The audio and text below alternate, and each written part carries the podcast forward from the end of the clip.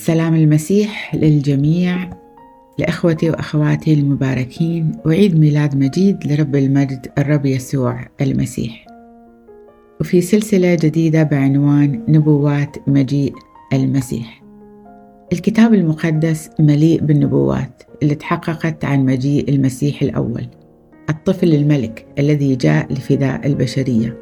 وكيف أن العذراء تحمل وتلد ولدا. والله نفسه يكون آية للبشر لأن الله الكلمة صار بشرا وخيم وعاش بيننا. وهناك نبوات لم تتحقق بعد عن مجيء المسيح الثاني. في مجيء المسيح الثاني المسيح سوف يأتي كملك ليملك على الأرض وقائد حرب جبار ليقضي على الشر وينشر العدل والسلام في الأرض.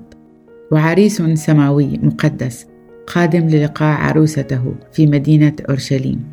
المعروفة بالقدس. ومعنى كلمة أورشليم باللغة العبرية أوروشلايم معناها سترون السلام وعروسته المقصود بها الكنيسة وهم شعب الله أولاده وبناته في كل أقاصي الأرض من كل قبيلة ولسان وشعب وأمة. في رسالة يوحنا الأولى الفصل الثاني آية 28 الآية تقول والآن أيها الأولاد اثبتوا فيه. حتى إذا أظهر يكون لنا ثقة ولا نخجل منه في مجيئه. عزيزي المستمع وعزيزتي المستمعة صلاتي أنك تكون من الجمع الغفير الذي يهيئ نفسه وفي استعداد لاستقبال المسيح ملك الملوك ورب الأرباب.